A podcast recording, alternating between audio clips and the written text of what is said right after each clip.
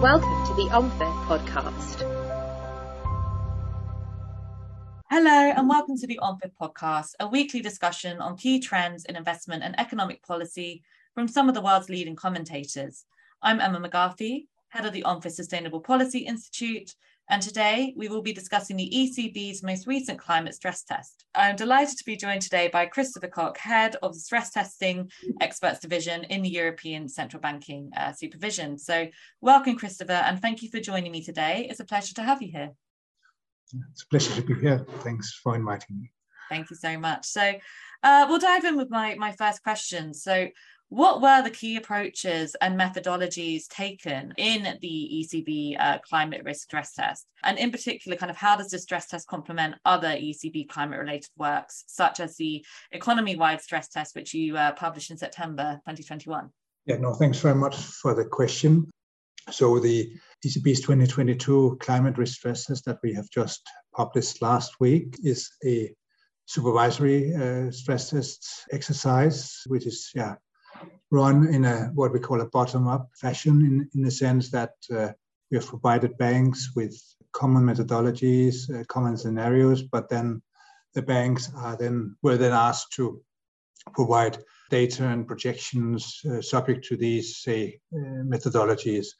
Uh, and, and, in that in that regard, it, it differs from the uh, economic economy-wide exercise that was done, was done last year by the ECB, which is more of a top-down exercise that did not involve the, the banks themselves, but but really were based on, on, on our own say, top-down models and, and collected data. But here, this exercise is really a, a supervisory exercise that uh, involves the banks directly, and the banks were, were asked to provide a wealth of information, I would say, and it's I think it's also important to mention here that it's actually more, much more than just a stress test. It is indeed part of our, say, regular stress testing activity. So the ECB, as a competent supervisory authority, has to run an annual stress test every year. Uh, and this year, it was decided by our supervisory board that our so-called thematic stress test should be about climate risk. So, of course, part of the exercise is really a stress test where we subject the banks to a set of scenarios. I can talk about those in, a minute. And, and they were then asked to provide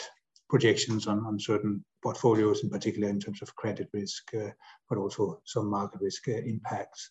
But we also ask banks to provide, on the one hand, more qualitative information about more generally how, how they factor in climate risk into their internal stress testing frameworks. So, to what extent banks have actually started to incorporate climate risk features into their, say, regular stress testing approaches, such as the ICAAPs, and, and, and also how, uh, say, the whole and, the, and all the elements around that, say, in terms of governance, how, how what are the data, what are the, the scenarios they are considering, what type of risk coverage are they are they covering to the extent that do take into account climate risk factors into their stress testing activities. Uh, so, but that was, yeah, so we really collected a lot of, say, more qualitative information around that, that we uh, used to assess, say, banks' level of, of preparedness uh, at this point in time.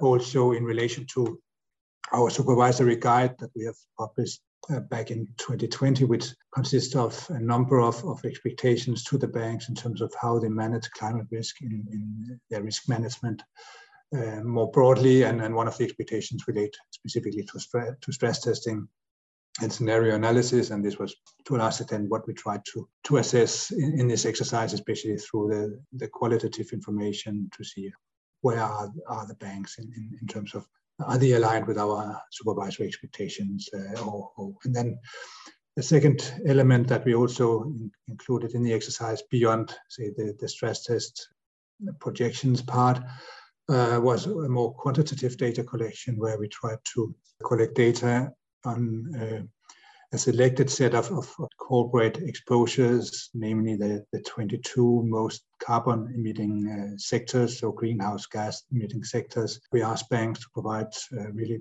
point in time data as of last year, end of last year, in terms of, on the one hand, how reliant they are in terms of income generation, so in terms of uh, what they generate in terms of uh, net interest income or fees and commission income stemming from from uh, say lending to, to those sectors that are, are were assessed to be the more carbon intensive ones. So really to get a, gauge of on, on how reliant banks are on, say, the more polluting uh, sectors uh, or with, with businesses with more polluting sectors. And then we also then in that context also collected data on, on their exposures to those sectors, not only the income generated, but also the actual exposures, more from a credit risk perspective.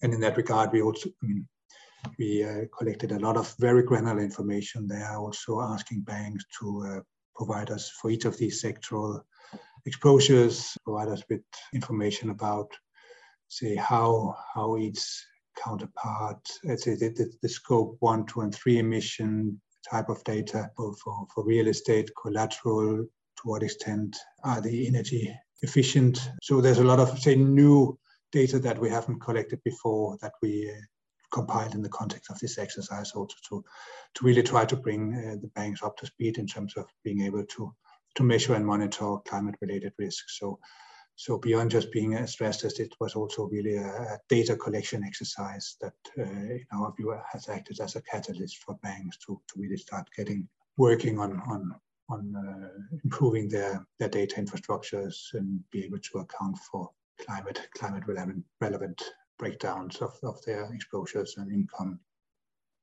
really really interesting and i'd like to go on to the results but you, you touched upon kind of this issue of data and you know this exercise being a way of kind of helping the, the, the, banks and, and the financial sector kind of you know build that better data infrastructure. And one of the things that we consistently hear within the sustainable policy institute conversations is there is this lack of quality, granular, dense data in order to sufficiently transition, to sufficiently measure your risk. So when you were conducting this exercise, and obviously you were asking for all of this information, you were asking for this data, what was the quality of that, that data like? And, and how did that kind of work? And what was your general reaction from kind of, you know, the, the organizations that you were asking from when you were kind of doing this and you were getting all that information? Oh, thanks very much. That's a very good question. I mean, indeed, we when we set out with this exercise and started having consultations with industry, mean, it became clear that data availability was going to be a, a, big obstacle for, for the banks participating. And just to mention, in terms of the number of banks participating, it was uh, 104 banks, or basically all our so-called significant significant institutions that we directly supervise. But indeed, and acknowledging that that data uh, availability was going to be a challenge was also kind of factored into to the way we approach the exercise. I mean, it has, I mean, we've said this also publicly that, that way we view this exercise, I mean, this is a first of its kind exercise in terms of this very comprehensive bottom-up exercise uh, where we ask the banks for a lot of information. So it has a kind of an exploratory nature or learning exercise, as we call it, in the way we set it up, we did acknowledge that that banks would have have uh, challenges uh, in terms of providing uh, all the information we were asking for. So what we did, uh, I mean, although we encouraged the banks to really try to to use actual hard data, counterparty data, we also allowed to a large extent for banks to use proxies, as we call it, so data from uh, public data vendors or other ways of estimating say some of the more challenging breakdowns say on scope one, two, and three emissions or energy performance certificates and so on. We did outline various approximation type of approaches that, that they could use uh, that would be acceptable within within the exercise. So, but what so I think the mainly in terms of outcome, I think there are two messages I would say. On the one hand, a positive one in the sense that banks actually did manage to provide to fill all the data templates that we asked them to do. Uh, so it was they were managed to provide comprehensive templates to us and, and data. So so we and, and, and, meaningful data as well. So we did manage to have. We were a bit concerned in the beginning that what we would get would maybe not be of much use for doing proper analysis, but at least that was uh, they positively exceeded our expectations. So that was really a, good good outcome. On the other hand, I mean, also as expected, we do see. Uh, deficiencies and that banks are to a large extent relying on, on proxies rather than hard, uh, say, counterparty data to, to generate these climate related or climate relevant uh, breakdowns of their, say, exposure data, income data, and so on. So, so that tells us that there's still quite a lot of work to do for the banks to, to get to a point where uh, we think they, they should be uh, in, in, say, moving towards also in order to say manage climate risk and manage the, the transition, I mean, they need to have a good understanding of their counterparts, their transition plans, the company's transition plans, in order to manage the risk. So I think that's a really a key key element that that that we are trying to to emphasize uh, in our in our findings. That this is going forward. I mean, for now, learning exercise and so on was acceptable, and, and they did manage to to make good progress, but to see that there's still quite a quite a lot of work to do in order to for the banks to really be able to to manage this these risks uh, in, a, in a proper way. Yeah, absolutely. I mean, the fact that you managed to get quality data and that information, I think, is a fantastic step in itself, to be honest, especially in comparison to maybe where we would have been a, a year ago. So yeah, I, I think it's, uh, it's it suggests a movement in in the right direction, and maybe we can we can go into kind of what the financial sector can can better do to integrate uh, climate risk in a moment. But I, I would like to now go on to the results of the stress test and, and what you guys found. So firstly, kind of what the key results were in terms of banks' vulnerabilities and exposure to emission intensive companies. What did the stress test find um, and show you? Yeah, maybe there I can start with saying, I mean, the, the exercise has a lot of quantitative elements, but it's also uh, still very exploratory in nature, also in view of the, say, the early stage of, of development in terms of data handling, in terms of modeling, uh, in terms of general generating or integrating climate risk into bank stress testing frameworks. Indeed, we, we saw that the majority of the banks still have not really fully integrated climate risk into their into their internal stress testing frameworks. So any quanti- quantitative results should still be seen with a, say, a, or be interpreted with, with due caution. And one thing I would also uh, like to emphasize in this regard is that the scenarios we considered in this exercise, we had we tried to both cover transition risk and, and physical risk. So we had, for what concerns transition risk, we had three long-term, so 30-year horizon scenarios, one orderly uh, transition scenario, one disorderly where transition policies are phased, in at a later stage, but then more abruptly, and then uh, a, a so-called hothouse scenario where no policies are, are, introduced over this period. So these, these scenarios are relying very much on the NGFS scenarios, the latest ones, with a few kind of additions. But but so it's, it's broadly broadly speaking the NGFS scenarios that we use for these long-term uh, scenarios, transition scenarios. Then we had uh, a three-year transition scenario, so basically a front-loaded disorderly uh, scenario where we assumed that, say, the phasing in of the abrupt phasing in of, of policies, which in the long term would happen, say, in, in 2030, 2040, was front-loaded to, to, the, to the next three years, which of course creates a more short-term distress. Uh, and then we had two physical risk scenarios, one flood risk scenario and, uh, and another drought and heat risk scenario. So uh, with those, both of those were simply a one-year uh, type of scenario horizon.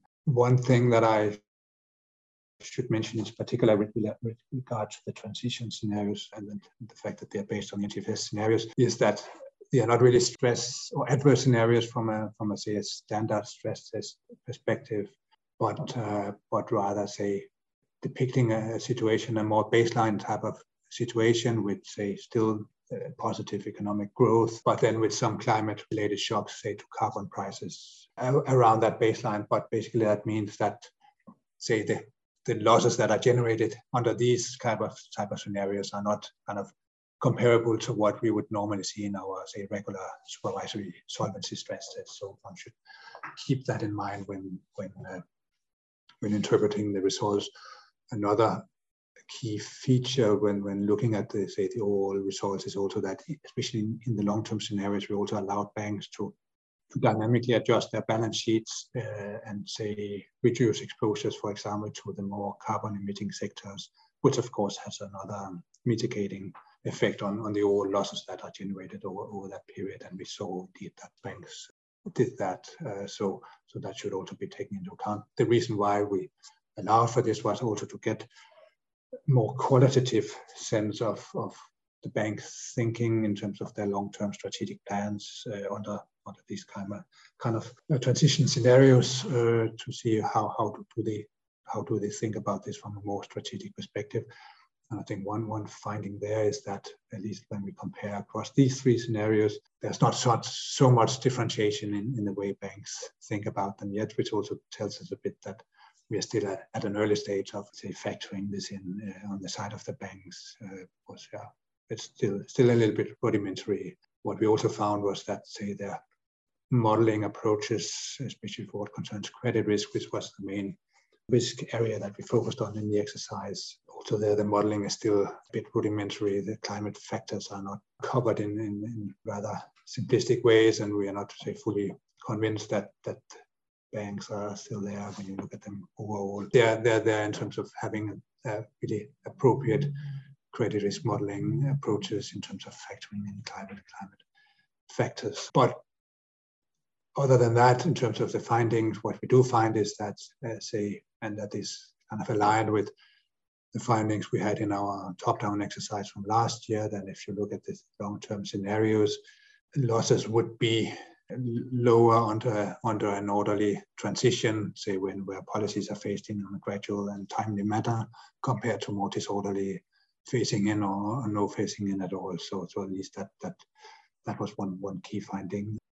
Also, in terms of physical risk, uh, we, we did find that I mean that that the, the losses that banks would encounter there very much depends on on the on the location. Not surprisingly, both of course the exposures to say say regions of, where either flood risk or, or drought and heat risk uh, are more more or less likely to to materialize. So so say the more the more the really the regional dimension there is, is quite important, which is not surprising, but at least that, that was something that, that clearly came out of, of, of the findings. Um, but again, to say the quantitative results should be interpreted with, with some caution, uh, also because we focus really only on a subset of, of, of portfolios, really the most carbon intensive ones. So we don't consider the full balance sheet of the banks, which uh, could be affected in various ways. So, so it is really just a partial picture mm. because, yeah, we wanted to start somewhere, but didn't want to really ask too much. We were, we were already, asking a lot from the bank, so we had to start uh, in a sim simple, would you say, way, so to say, but would you say it's easier to to measure and to understand the physical risk versus the transition risk at this stage, or is it is there kind of not too much difference between the two? Yeah, maybe. Yeah, on on the one hand, yeah, uh, in, in the sense that it's. I mean, physical risk is something that we yeah see materializing already, and it's something that is related to, say, the collateral, for example, of of, of their exposures. So so it's maybe a little bit more tangible, whereas these 30 year horizon scenarios is also something that we never really did before in, in stress test uh, uh, exercises. So, so this is, I would say, a bit more speculative uh, in, in a way and more exploratory. And that's also why we emphasize, emphasize more that say the more qualitative in, output of that uh, rather than taking the the numbers really literally, but really more about the direction of travel. So, so from that perspective, it's uh, it's maybe more tangible, though.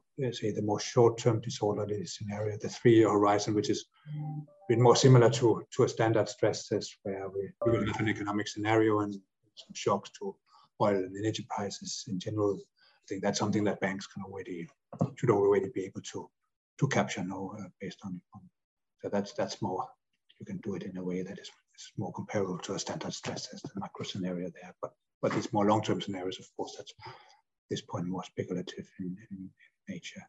Mm. And was the fact that this was bottom up opposed to top down? Did that kind of have an impact on on the results and, and on the kind of information and, and the data that you had, or was there not too much of a kind of a divergence between that? Yeah, I think the two type of exercises are not say strictly comparable. Uh, so, I mean, the scenarios are to some extent similar to the ones we used in the, in the last year's top-down exercise. But I mean, here we are asking, but that exercise was really based on publicly available information that we get from private data vendors.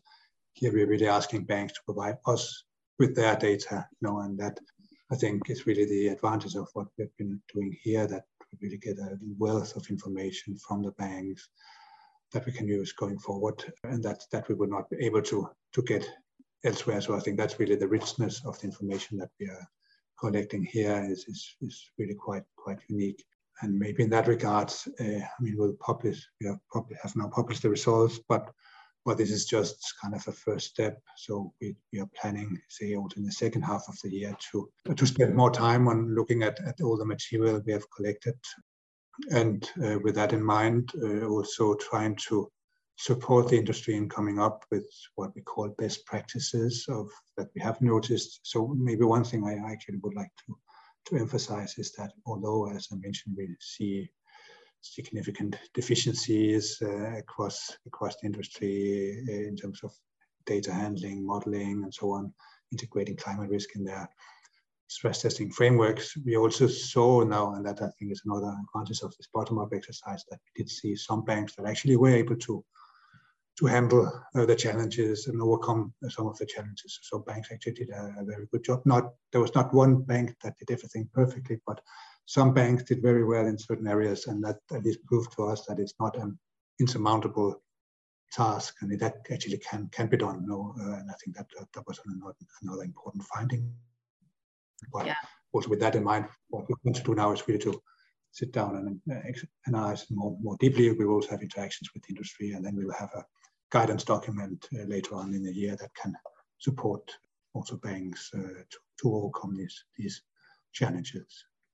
Yeah, absolutely and as you say that's uh, that is very positive and does show that this this can be done and, and will be done yeah. um, and leads me on to my i guess my kind of final question of just how can the financial sector kind of better integrate risk metrics uh, understanding of their credit risk as you mentioned into their structures and and kind of into into what they're doing on a, on a kind of regular basis yeah i mean that leads me i mean relates to the to, to what i just said in terms of trying to learn from, from, from the best practices and see. I mean, there's no single best way, I think, to do this, but banks need to find their, their way, and it also depends a bit on their business model and, and their the nature of their exposures, of course, how they do it. But but I think one key thing is that they will need to to um, increase their customer engagement in terms of measuring climate risk, engaging with the customers to understand what are their transition plans, are their customers trying to to move towards a more green transition, so to say, or will they just continue to do business as usual? And that in, in turn depend uh, will affect a lot to what extent the climate risk is going to materialize in banks' balance sheets. And also one, you know, as I mentioned, uh, I think uh, I think I did mention that that we do find that most banks actually have rely quite quite heavily on on some of the most carbon intensive sectors. Know, so what the income they're generating today is actually coming from many of these uh, greenhouse gas emitting sectors. Of course, that may not need not necessarily need to be a problem, um, but it could be uh, if those companies are not, say, having concrete plans to transition uh, and so on, then climate risk could indeed become pronounced and material later on. But if they do have proper plans in place, I mean, uh, the banks would be in a good place, I think, to to help them in that transition. And I think that's important to to distinguish uh, there. Uh, but indeed, that the customer engagement, I think, would be a, a, key element. And then otherwise, of course, they need to to continue working on on the data, getting the data right, uh, improve their modeling approaches, and and really integrate these features, climate risk features, into their standard uh, stress testing approaches and risk management more broadly, of course. Brilliant. Well, thank you so much, Christoffer, for uh, for joining me today, and thank you to our listeners. You can subscribe to this and all other OMFIF podcasts on our channel, which is on Spotify or iTunes. Thank you again, Christoffer. Really appreciate you taking the time. Thanks very much. Thank you for listening to the OMFIF podcast.